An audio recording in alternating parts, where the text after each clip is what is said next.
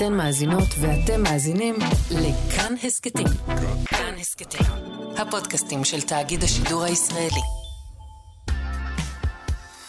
פופ-אפ עם אלעד בר-נוי.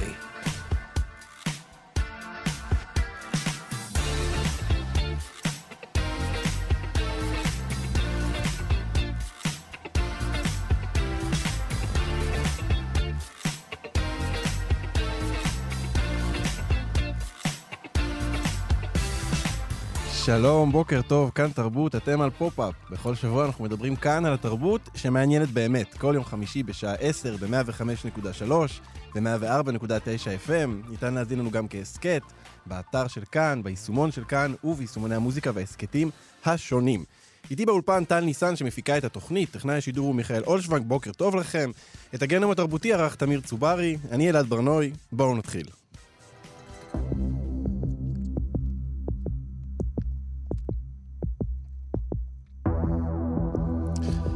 חם ומפחיד בחוץ, וזה כי אנחנו בשיאם של ימי בין המצרים, שהחלו ב-י"ז בתמוז, אם ייגמרו בתשעה באב, סופרים את הימים.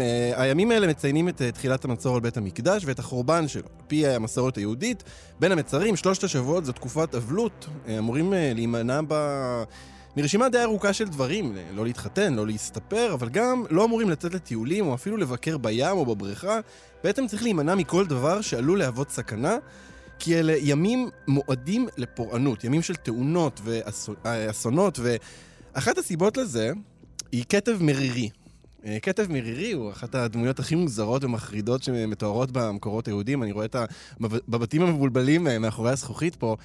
כתב מרירי, על פי אגדות חז"ל, הוא יצור עגול כמו כדור, מכוסה כולו בשערות, הוא מלא אין ספור עיניים בכל גופו, יש לו קרן על המצח, הוא מתואר כשד צהריים מזיק שאוהב אור ושמש, ולכן הוא פעיל בעיקר בשעות היום. עכשיו, למה אנחנו מדברים על שדים ועל שד שנקרא כתב מרירי? כי בתקופה הזאת, בבין המצרים, על פי המסורת היהודית, הוא נמצא בשיא עונו. הוא מסתובב ברחובות העיר, ולכן התקופה הזו נחשבת המסוכנת כל כך, מלאה באסונות.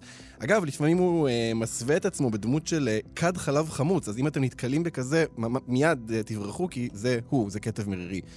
בכל מקרה, לכבוד התקופה המפחידה הזאת, אנחנו נקדיש היום את התוכנית שלנו לאימה, לשדים, למפלצות, לזומבים, להרפדים, למכשפות, לאנשי זאב, לכל יצור מבהיל שניתן להעלות על הדעת.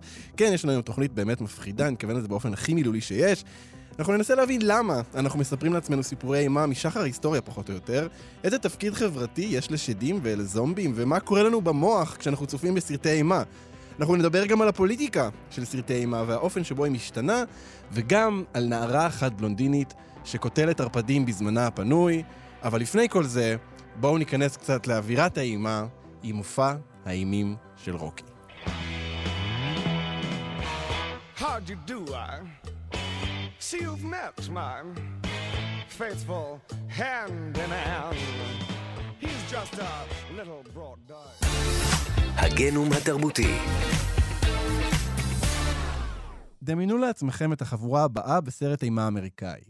בחור לבן, בחורה עם שיער שחור, בחור שחור ובחורה בלונדינית בלבוש חושפני. מי לדעתכם ימות ראשון?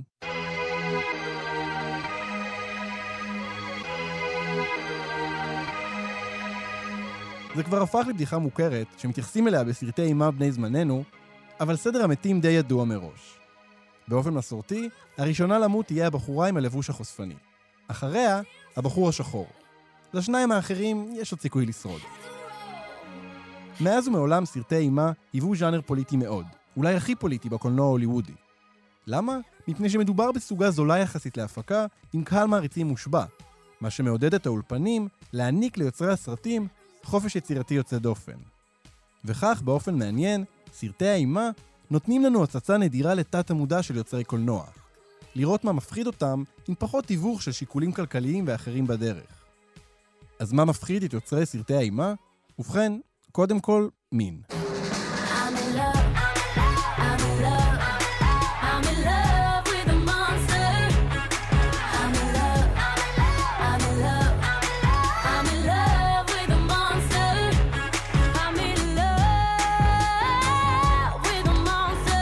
יום שישי ה-13, סיוט ברחוב אלם, לעתים קרובות הרציחות הכי איומות בסרטי אימה, קורות בזמן שהדמויות מקיימות יחסי מין.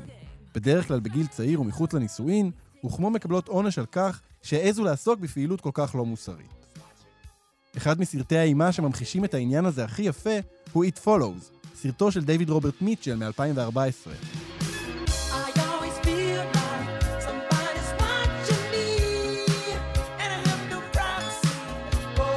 במרכז הסרט, אישות מסתורית ומאיימת, שעוקבת בכל פעם אחר דמות אחרת ומאיימת להרוג אותה.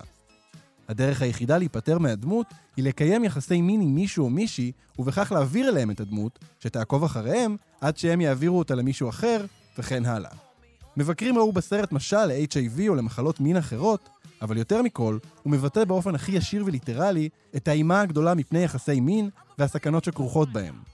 כל מי שמקיים יחסי מין, בטח מהסוג שאינו במסגרת מערכת יחסים רומנטית, צפוי לקבל עונש. וכך שיער בלונדיני, שכבר דיברנו כאן על הקישור הסטריאוטיפי שלו למיניות משוחררת אצל נשים, ולבוש חשוף, שוב, של אישה, הם מילה טובה לרצח הראשון. אגב, אחת הדמויות שהתמודדו בצורה הכי מעניינת עם הטרופ של הבלונדינית שנרצחת ראשונה, היא באפי ציידת הערפדים, שעוד נדבר אליה בהמשך התוכנית.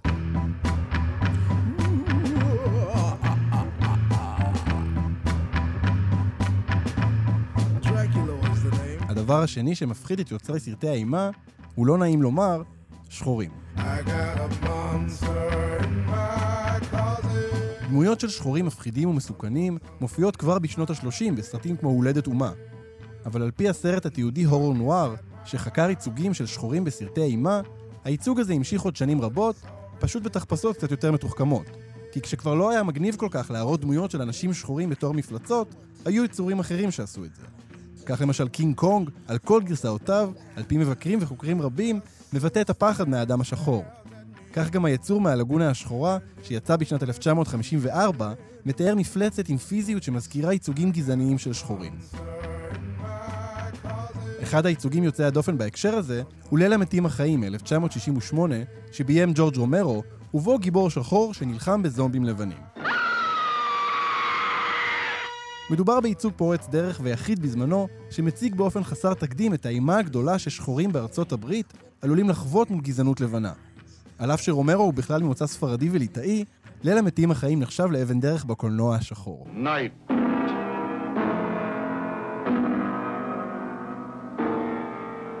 Of the living dead.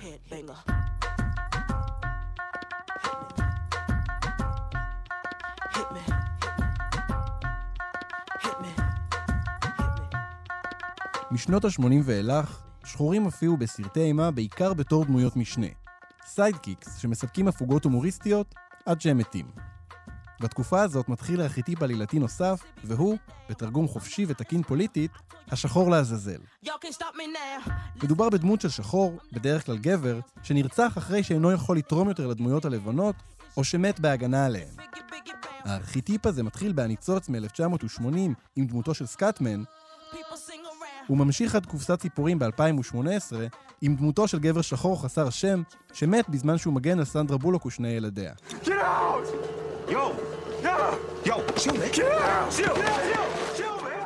בשנים האחרונות אנחנו רואים פריחה בסרטי אימה של יוצרים שחורים, שהמפלצות אצלם הן אחרות לגמרי. Get Out, תברח, של ג'ורדן פיל מ-2017, הוא הדוגמה המובהקת ביותר לייצוג של גזענות לבנה בתור אימה רצחנית. There's too many white people I get nervous, you know. כך גם אנטלום מ-2020 וקנדימן מ-2021 מתמודדים עם היסטוריה של עבדות וגזענות בארצות הברית. באופן מעניין, שום דבר מהותי לא השתנה בז'אנר. סרטי אימה ממשיכים להציג, אם במידה ואם לא, את הסיוטים הכי גדולים של היוצרים שלהם. ההבדל היחיד שאנחנו מזהים הוא במי שמספר לנו את הסיפור, או מספרת. ופתאום אנחנו יכולים לראות שלפעמים סרט האימה המפחיד ביותר הוא המציאות שאנחנו חיים בה.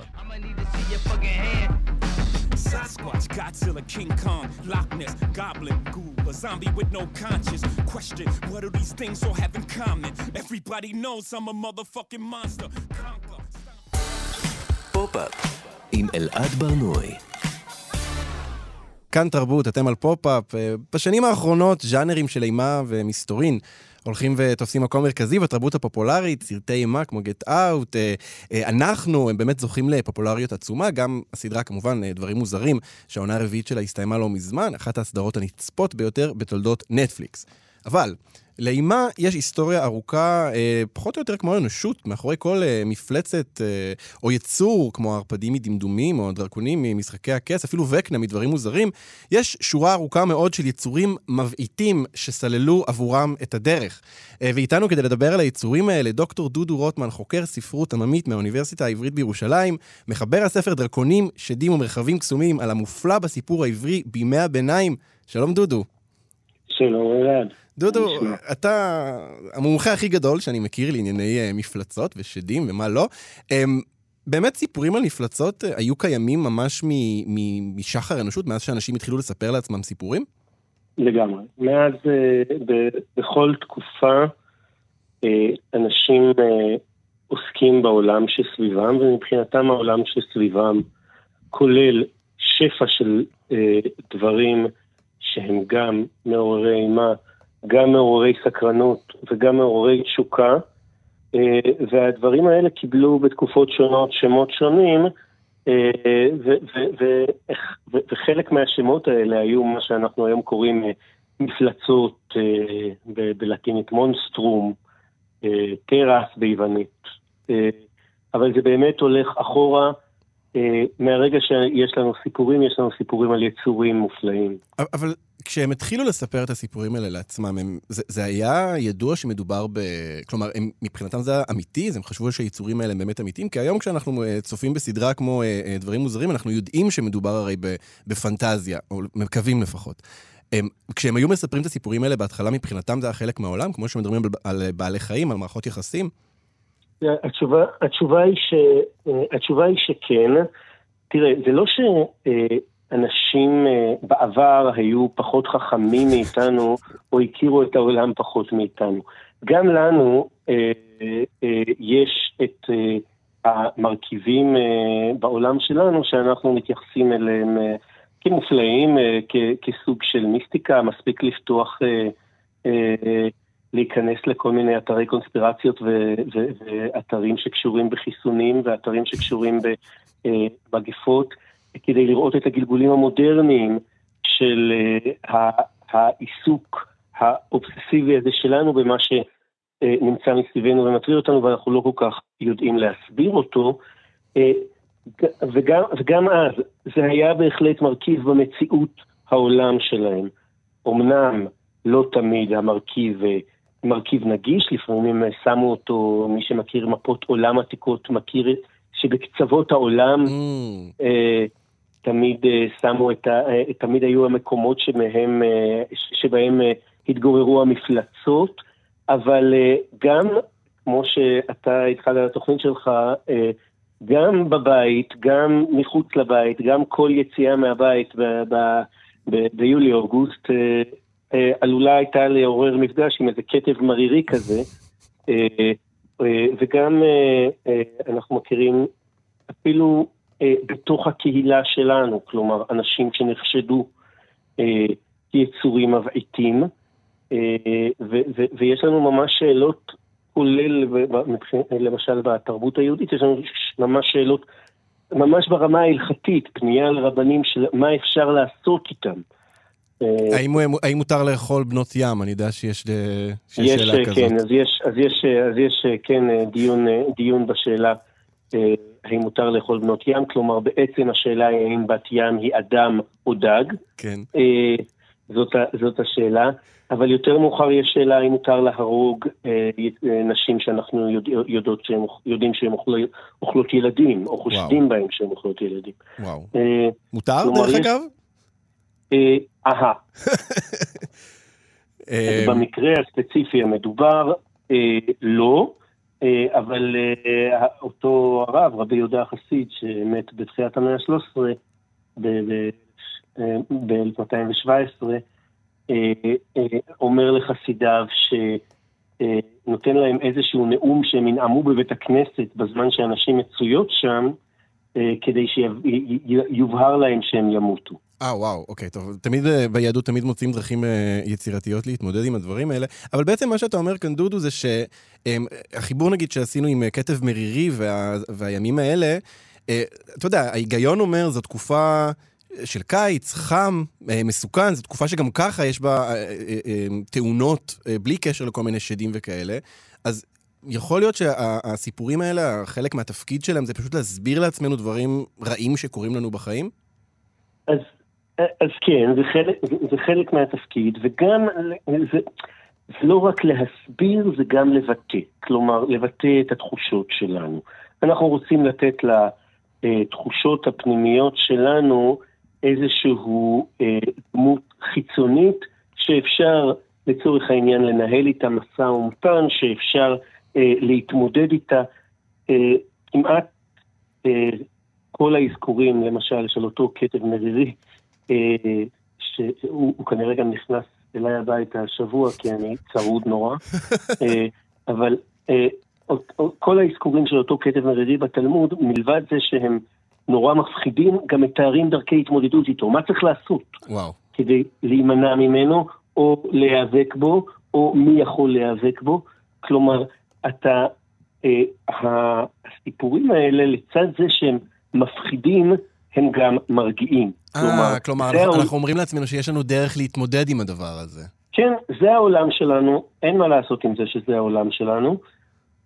צריך להיות מודעים לכך שהעולם שלנו מלא בדברים שהם מעבר ליכולתנו, ועכשיו בואו נראה איך חיים עם זה. דודו, יש קשר בין מצב פוליטי או חברתי לצריכה של התכנים האלה? נגיד, בתקופות של מלחמות אולי, או של מגפות, מספרים יותר סיפורי אימה?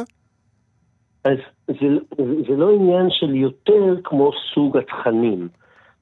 אני למשל עבדתי מאוד קשה כדי לבדוק האם למשל יהודים שישבו בגרמניה כחברת מיעוט בימי הביניים, בעיצומם של ימי הביניים, סיפרו סיפורים שונים או דומים לסיפורים שסיפרו שכניהם הלא יהודיים. והתשובה היא מורכבת, הם סיפרו סיפורים דומים כי הם מדברים באותה שפה והם שמעו את אותה סיפורים, אבל יש טוויסטים ושינויים קלים שמבטאים את המצב הפוליטי שלהם, במקרה הזה כחברת מיעוט, שמה שמטריד אותם זה הזהות שלהם בתוך הקבוצה הגדולה, לעומת הסיפורים הדומים מאוד שסופרו בחברת הרוב. אז איך דבר כזה נגיד מתבטא? איך נגיד משבר זהותי בתוך חברה גדולה מתבטא בצורת סיפור אימה או סיפור מפחיד? אז אני יכול לתת שתי דוגמאות. אחת, זה דוגמה קצת דומה לדוגמה של כתב מרירי, והזכרתי אותה קודם, של החיצוניים שבינינו. כלומר, מה עושים עם זה שמישהי שאנחנו מכירים, שהיא חלק מהקהילה, נוצרה מבריאתה לרצוח ילדים, לשתות את דמם, חיה מדם של אנשים. יש לנו יצורים כאלה, מטמורפים, נראים כמותנו, חיים כמותנו, ואפילו חלק מהקהילה שלנו הם שכנים. מה אנחנו עושים איתם? אז האם אנחנו צריכים, האם מותר לנו למשל, אם אנחנו תופסים אחד כזה, להרוג אותו, או האם מותר לנו לא להרוג אותו? ממש דיונים מוסריים בהקשרים האלה, עם דוגמאות. בעבר, קבוצה של יהודים תופסת מישהי ואומרת, אנחנו יודעים שאת... איך שזה כל פעם זה נשים, הרי הדוגמאות שאתה נותן. כל פעם הם מוצאים סיבה לרצות לרצוח נשים משום מה. כן, אין ספק שבעניין הזה יש הטיה ברורה, למרות שלהגעתנו נאמר שיש גם אנשי זאב. כן, ווירולף, הם מופיעים ב... כן, הווירולף, הם היו גברים. דודו, אנחנו ממש לקראת סיום, אבל אני כן רוצה לשאול אותך שאלה אחרונה. אתה יודע, אומרים, אתה חוקר ספרות עממית, אתה בטח יודע את זה יותר טוב ממני, שאומרים שכל הסיפורים כבר סופרו, המבוססים על ארכיטיפים ספרותיים. הדבר הזה נכון גם לגבי היצורים המופלאים, או שכל מפלצת היא גלגול של איזה ייצוג מפלצתי ישן? התשובה היא... שוב, גם בזה התשובה מורכבת. יש קשרים בין ייצוגים ישנים לייצוגים חדשים, יש הרבה מפלצות שאנחנו יכולים לזהות השורשים שלהם, אבל יש למשל מפלצות שנולדות לא יש מאין, אלא בעקבות איזושהי התפתחות של האנושות. למשל, יש שפע של, אתה בוודאי מכיר את זה במסגרת סרטי אימה שדנת בהם, העיסוק בטכנולוגיה למשל, זה משהו חדש, זה משהו של 200 השנים האחרונות, הפרנקנשטיינים האלה, המדענים שיוצרים מפלצות, אז יהיה מי שיקשר את זה לגולם, אבל בכל זאת יש כאן את העניין של החשש מהטכנולוגיה, החשש כן, מה מזריקים לנו בחיסונים, זה הגרסה האחרונה של העניין הזה, כן, איך השבבים האלה, אז זה רעיונות חדשים שנוצרים בעקבות פחדים חדשים שהתפתחויות אנושיות יוצרות, אז יש גם חדשים, גם ישנים בעניינים האלה. דודו, אנחנו ממש לסיום, רק יש לך איזה טיפ שאתה יכול לתת לנו להתמודדות עם כתב מרירי, למקרה שניתקל בו ברחוב? אל תצאו בקיץ לקוב. חברים, שמעתם את המומחה, אל תצאו, תישארו מסגן בבית. דוקטור דודו רוטמן, תודה רבה לך. תודה אלעד, ביי. פופ-אפ עם אלעד בר-נוי. כאן תרבות, אתם על פופ-אפ, והיום אנחנו בתוכנית שכל כולה אימה ושדים ומפלצות לרגל ימי בין המצרים. ואי אפשר לדבר על שדים ומפלצות בלי לדבר על באפי ציידת הערפדים.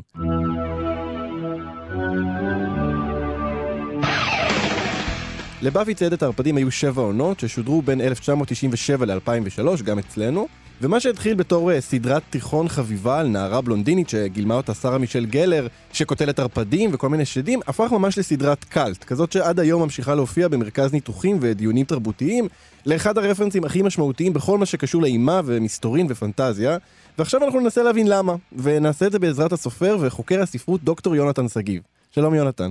שלום, בוקר טוב. יונתן, בוא קודם נשים את זה על השולחן. אתה מעריץ של באפי, גם אני. מתי צפית בה בפעם האחרונה?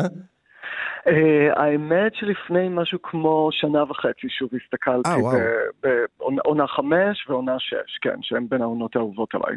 אבל זה תלוי באיזה תקופה אתה שואל אותי.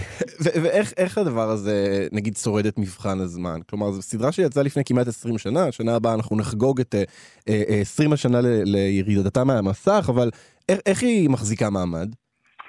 האמת שהדבר המשמח בבאפי זה שהיא לחלוטין מחזיקה מעמד. כלומר, ברור שאולי האפקטים נראים לנו קצת זולים, וברור שלפעמים הסצנות אקשן הם לא כמו שהן עשויות כיום, אבל מבחינת כתיבה, מבחינת התמות שהיא חוננה, מבחינת הגיבורה שהיא המציאה, והסדרה באמת המציאה ז'אנר חדש שבו היא שילבה את סדרות הניעורים ואת ז'אנר המדע, הבדיוני והפנטזיה ביחד, הסדרה עדיין ממשיכה להיות לא רק משפיעה, אלא גם סטנדרט לכתיבה בז'אנר הזה.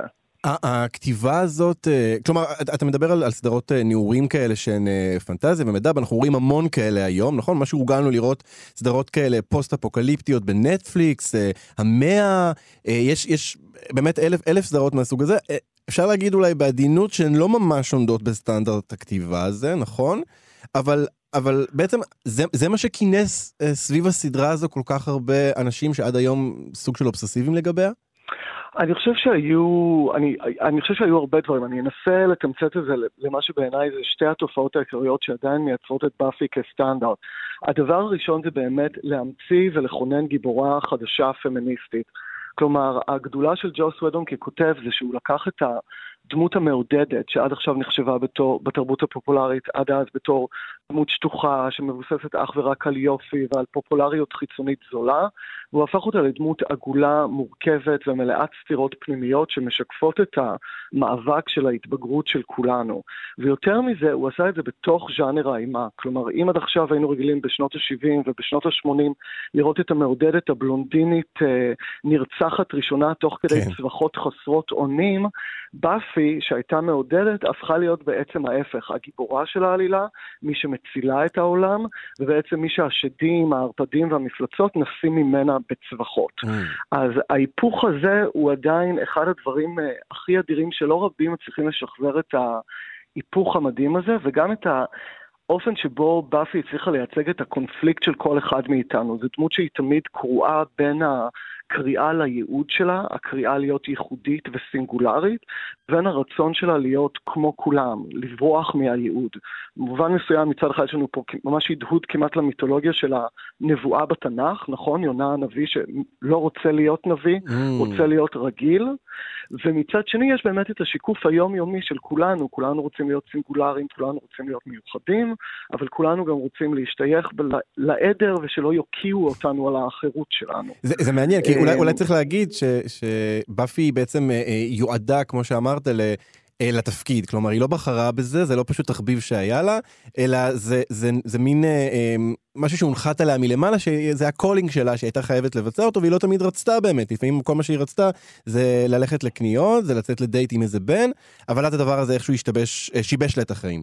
בדיוק, ופה גם, וזה הדבר השני אני חושב שהפך את באפי לכזאת סדרה משפיעה שבאמת ייצרה ז'אנר חדש, זה הסדרה הראשונה שהחליאה בין סדרות הנעורים לבין הדיונים של פנטזיה ומדע בדיוני. זאת סדרה שלקחה את השימוש בשדים, רוחות רפאים, ערפדים וזומבים, והיא הפכה אותם להיות ייצוגים, המחשות, המימוש של כל החרדות של הנעורים, ההתמודדות שלנו בתקופה הזאת, וגם לאחר מכן, עם הקשיים של החיים, עם פרידה, עם בגדה, עם מוות ואובדן. כאילו כשבאפי... אני אתן דוגמה קונקרטית פה, לדוגמה בעונה 2, התפנית הכי גדולה שהותירה את כל מעריצי הסדרה המומים, זה שבאפי בוחרת לאבד את בתוליה עם מי שהוא בן זוגה, אנג'ל, הערפד בין ה-200, שהוא דווקא עם נפש אנושית, היא שוכבת אותו, ולילה לאחר מכן היא מגלה שהוא זורק אותה. עד כאן ייצוג של מה שקרה אולי לחלקנו ולרובנו בגיל הנעורים, מי ששכבנו איתו לראשונה, התגלה כמפלצת חסרת לב שניצלה אותנו. אבל אצל באפי הוא מתגלה מילולית כמפלצת. מתברר שבגלל כללה, אנג'ל מאבד את נשמתו, הוא חוזר להיות ערפד רצחני, והוא בא בעצם עכשיו לרצוח אותה ואפילו להשמיד את כל העולם. כן. כלומר, הטרגדיה האישית שבאפי חובה הופכת להיות קטסטרופה עולמית. מה שנדמה לנו בחיים שלנו האישים כסוף העולם, מקבל פתאום בסדרת נעורים פנטסטית כמו באפי, הופך להיות ממש מה שיבשר את סוף העולם כולו, הלכה למעשה. כי אלה התחושות באמת בגילאים האלה, נכון? שכל דבר כזה זה באמת סוף העולם, שזה אפוקליפסה בתוך הנפש. כן, בדיוק. כלומר, אחד הציטוטים, נגיד, האהובים עליי, שמיוחסים לגתה, שכתב את וילהלם מייסטר, מה שנחשב גם רומן החניכה הראשון, אז בן אדם שבהחלט חשב הרבה על נעורים, זה שטוענים שהוא אמר שבנעורנו כולנו מאמינים שהעולם לא רק התחיל איתנו, אלא גם נוצר עבורנו. יש בגיל הזה את ההרגשה הזאת, איזה זוהר ויופי ייחודיים, לכך שהכל קורה לנו לראשונה. אבל זה מביא גם לתחושת אבל מועצמת, לתחושת אימה טוטלית, שמה שאולי קורה לי, החלוטין יחריב אותי. ומה שמעניין אבל זה שבתיאוריות של אבל, של הפסיכואנליזה, זה לא תחושה שבאמת מתקיימת אך ורק בילדות או בנעורים, אלא היא ממשיכה ללוות אותנו. וזה מה שסדרות נעורים פנטסטיות ובראשן באפי מייצגות כל כך טוב, את העובדה שהקטסטרופה הפנימית היא הופכת להיות קטסטרופה חיצונית, את המחשבה שאת הטרגדיה האישית הזאת שקורית לנו, אנחנו עכשיו לא נשרוד והכל יתפרק סביבנו. אבל אתה יודע, אנחנו מדברים על אבל ועל אובדן ועל מוות ממשיים בחיים שלנו נאמר, אבל בסדרה, בבאפי ובכלל בסדרות כאלה אנחנו רואים איזושהי קלות לפעמים באופן שבו הדברים האלה מוצגים. כלומר, גם הרבה אנשים, לא אנשים, יצורים, מפלצות מתים והופכים לאבק תוך שנייה, כלומר המוות הוא הרבה פעמים לא עניין, וגם דמות שמתה יכולה לחזור לחיים, כמו שקורה בבאפי מספר פעמים. אז באיזה אופן האבל או האובדן נוכחים שם?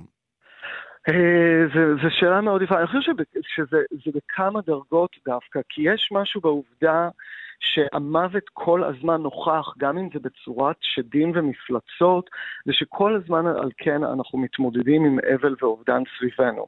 והרבה פעמים העלילה הפנטסטית, הלא ריאליסטית הזאת, היא זאת שמייצגת באופן הכי ריאלי את המציאות הרגשית הזאת של להתמודד עם האבל כל הזמן ואת איכשהו מערער אותנו מבפנים.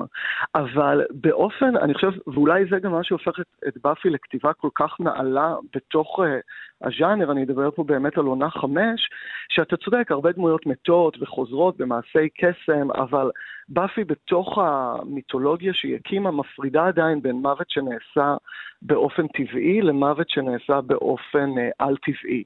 ובעונה 5 לדוגמה באפי הולכת להתמודד עם האובדן של אמא שלה כתוצאה מסרטן, כתוצאה פשוט מהמוות ומהמחלה שאיתה אנחנו מתמודדים בעולם שלנו.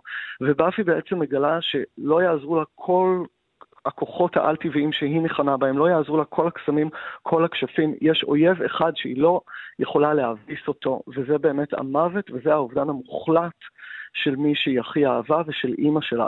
וזה דבר שבעצם ירדוף אותה לכל שאר הסדרה, זה דבר שבעצם גם יוביל למעשה ההקרבה האולטימטיבי שלה, שגם יכול להיקרא כהתאבדות, ועל כן לפחות בבאפי, אולי פחות בממשיכות, יש דיון מאוד מאוד עמוק במוות ובאבל ובאפשרות להשתקם ממנו.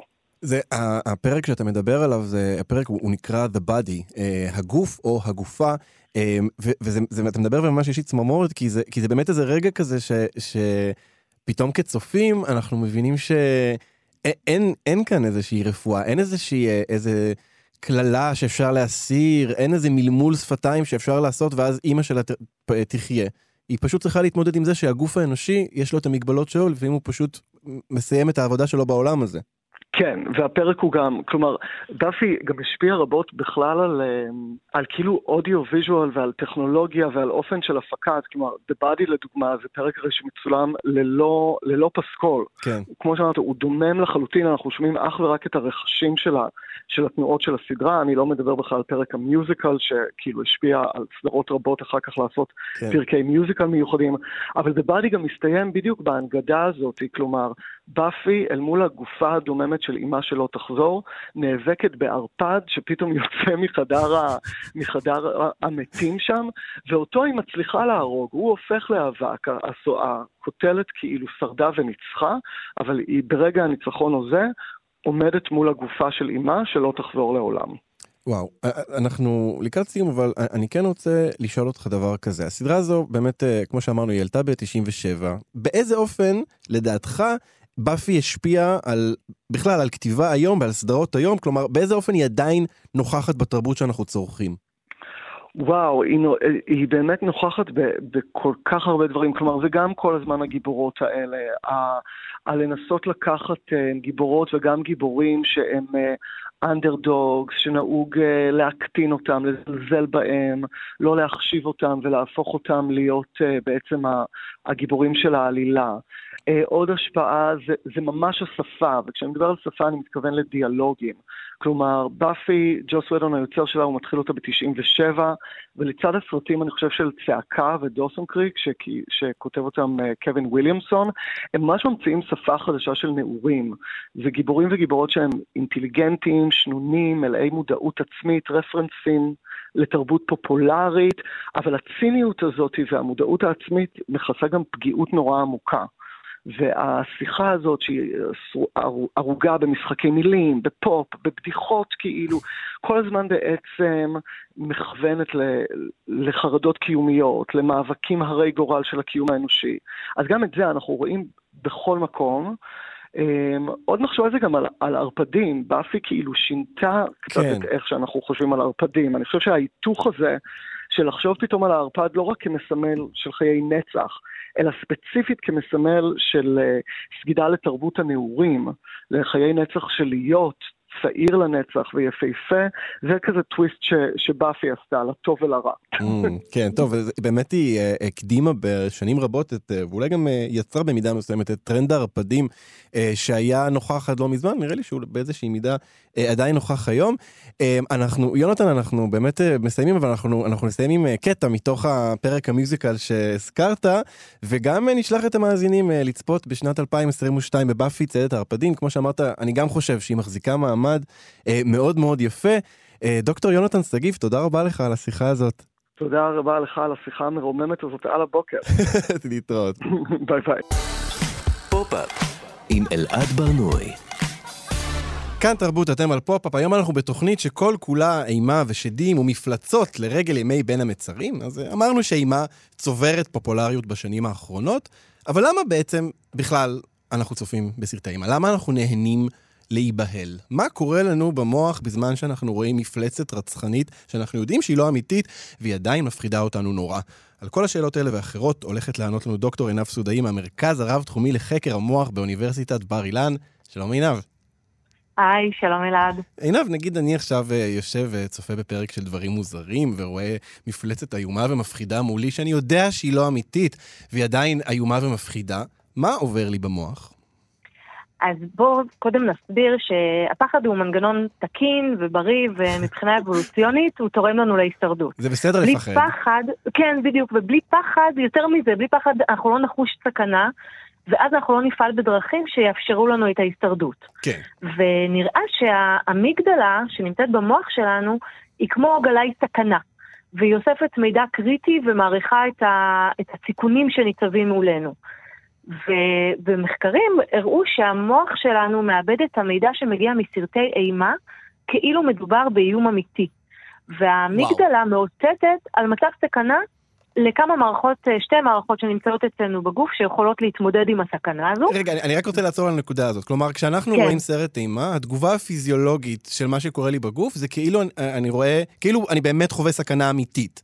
נכון מאוד, ואז מה שקורה, הגוף שלנו מכין את עצמו למצב שנקרא fight or flight, שזה או שאנחנו נכנסים עכשיו למצב של לחימה, או למצב של בריחה.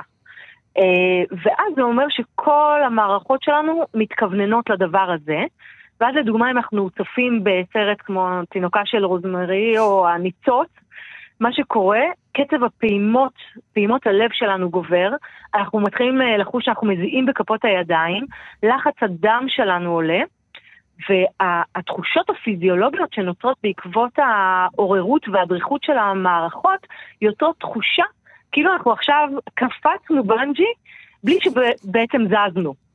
בלי שזזנו וגם באמת בלי שאנחנו חווים סכנה אמיתית, כי גם כשאנחנו קופצים בנג'י וגם כשאנחנו ברכבת הרים, אמנם אנחנו יודעים שזה אמור להיות בטוח, אבל תמיד קיים הסיכוי הקטן שאיזה חוט יקרה ואנחנו נעוף לאלף הזזל. אבל כשאני בבית שלי ואני צופה בסרט אימה, אני יודע שמפלצת מהצלצול לא תצא ותהרוג אותי, ועדיין אני חווה את כל הדברים האלה. נכון, אז אנחנו עדיין חווים את השטף הזה של האדרנלין, אנחנו בתוך רכבת הרים רגשית, אנחנו מבינים שהאירועים שאנחנו צופים בהם הם מבוימים, ודווקא הריחוק הפסיכולוגי הזה, מהסצנות הקשות, למרות שהוא מתפרש כפחד אמיתי, אנחנו חווים אותו בסביבה שהיא מבוקרת ומדומה, ולכן היא מאפשרת לנו ליהנות ממנו בבטחה. אבל אוקיי, יש פה כמה דברים שאמרת שמעניינים אותי, כי קודם כל, מה קורה ברגע הזה שבו הגוף אומר לי, תזיע, בכפות הידיים, לחץ דם וכל הדברים האלה, ואז ההכרה שלי או התודעה שלי אומרת לו, לא, לא, לא, זה לא אמיתי, הכל בסדר. אני חווה תחושה של עונג, של הקלה, מה זה הדבר הזה שאני חווה ברגע הזה? נכון, אז קודם כל בסצנות הקולנועיות, אז יש יכולת לייצר מתח ותחושה של הפתעה, ואז המוח שלנו חווה באמת ריגושים שמתרחשים על המסך, למרות שאני לא חלק מהסצנה וזה לא חלק מהחיים האמיתיים שלי, אז זה יכולות קולנועיות מצוינות שמפעילות את המוח שלנו. ובנוסף, עוד תיאוריה שמסבירה את תחושת ההנאה מסרטי האימה, נקראת Excitation Transfer Process, או Excitation Transfer Theory, שזו תיאוריה שמעבירה את העוררות הפיזיולוגית שלנו, וכמו לדוגמה, אנחנו חווים פחד מאוד מאוד גדול לקראת משהו, סצנה קשה שעכשיו ראינו, ואז יש לנו היפוך ברגשות, יש לנו פתאום תחושה של הקלה, או כי הסרט עכשיו הסתיים, או כי הסצנה הזו הסתיימה בצורה יחסית טובה, אז יש לנו תחושה של הקלה, ובגלל שהגוף שלנו נמצא בעירור, באקסיטציה, אז ההיפוך הזה של הרגשות מועבר בעוצמה שהיא הייתה בו מקודם, כלומר הפחד כשהוא משתנה להקלה, ההקלה היא מאוד מאוד עוצמתית. כלומר, יש איזושהי אנרגיה, נכון? איזשהו... והדבר הזה, הוא צריך לקבל פורקן, נכון? אז הפורקן הזה הופך לתחושה אחרת, שהיא באותה עוצמה, אבל היא כיפית, היא חיובית, נכון? אז כלומר... בדיוק. אז בעצם כל הדבר הנוראי, הסבל הנוראי הזה שעברתי בסצנה הזאת, השתלם לי, כי עכשיו הוא יתרגם לאיזה מין כיף מאוד מאוד עוצמתי. נכון, בדיוק ככה. זה מזכיר כל מיני דברים אחרים, נכון? נכון. כלומר, את מדברת ואני אומר לעצמי, זה נשמע כמו הסיבה לעשות סמים. לא שאני ממליץ למישהו לעשות סמים, כן? אבל זה נשמע כמו הסיבה שאנשים עושים סמים.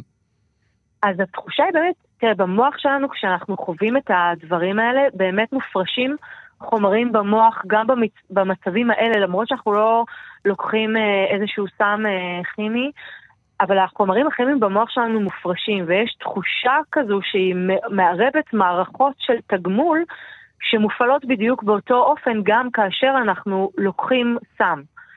אז זה בעצם לחוות איזושהי חוויה שמתרחשת בצורה מדומה, אבל אנחנו חווים אותה עם המוח שלנו, עם חומרים שמופרשים שם, גם אם לא השתמשנו בסמים. אז בעצם אנחנו צריכים לסיים, עיניו, אבל בעצם מה שאת אומרת זה שהעונג שאנחנו חווים כשאנחנו צופים בסרטי אימה, או בעצם חלק מהסיבה שאנחנו צופים באימה, זה, יש בזה אלמנט התמכרותי קצת כמו של סמים, נכון? כלומר, אנחנו מחפשים אחר הריגוש, האדרנלין, וגם התגמול הזה של הקלה נורא נורא, נורא עוצמתית בתוך המוח שלנו. נכון, אז באמת יש את האנשים שיחפשו את שטף האדרנלין, את האדרנלין רש הזה, והם יחוו אותו גם דרך סרטי האימה. טוב, נשמע לי דרך מאוד מאוד טובה לטפל בנטייה להתמכרויות. סרטי אימה במקום חומרים מסוכנים. דוקטור עיניו סודאים מהמרכז הרב-תחומי לחקר המוח באוניברסיטת בר אילן, תודה רבה לך על השיחה הזאת. המון תודה לך. פופ-אפ עם אלעד בר-נוי. טוב, אנחנו ממש מתקרבים לסוף התוכנית, אבל לפני סיום אני רוצה לפנות אליכם, מאזינים ומאזינות. בתור מגיש ועורך של תוכנית ברדיו, יש כל מיני התלבטויות לגבי את מי נכון להשמיע ואת מי לא. אחד השמות שעולים כל הזמן בהקשר הזה הוא מייקל ג'קסון, שאנחנו גם דנו פה, בו ארוכות פה בתוכנית, בפרק שנקרא "הצילו, האייקון שלי נאשם". בשנה וחצי שהתוכנית קיימת, מעולם לא השמעתי שיר שלו, מההתחלה ועד הסוף. היום, בגלל הנושא של התוכנית, הרגשתי שהיא לא תהיה שלמה בלי "Thriller" של מייקל ג'קסון. התלבטתי ארוכות אם להשמיע אותו או לא. החלטתי לבסוף שכן. משורה של שיקולים שהמרכזיים בהם הם זה שהחלק שלו בתרבות הפופ הוא כל כך גדול שאי אפשר וגם לדעתי לא נכון למחוק אותו, ושיקול נוסף זה שהוא כבר מת. אני מודה שאני לא 100% שלם עם ההחלטה הזו, ולכן רציתי לשתף אתכם. אני אשמח לשמוע מה אתם חושבים, אתם יכולים לכתוב לי באינסטגרם, אלעד בר-נוי, או בפייסבוק, אשמח לשמוע את הדעות שלכם בנושא, וזהו, אחרי הנאום הזה אנחנו הגענו לסוף התוכנית, פופ-אפ וכאן תרבות. את כל השירים מכל התוכניות אפשר למצוא בפלייליסט מתעדכן, חפשו בספוטיפיי פופ-אפ. תודה לטל ניסן על ההפקה, תודה לטכנאי השידור מיכאל אולשוונג, תודה לתמיר צובארי על עריכת הגנום התרבותי. אני אלעד בר-נוי, נסיים, כאמור, עם מייקל ג'קסון, "Thriller". להתראות.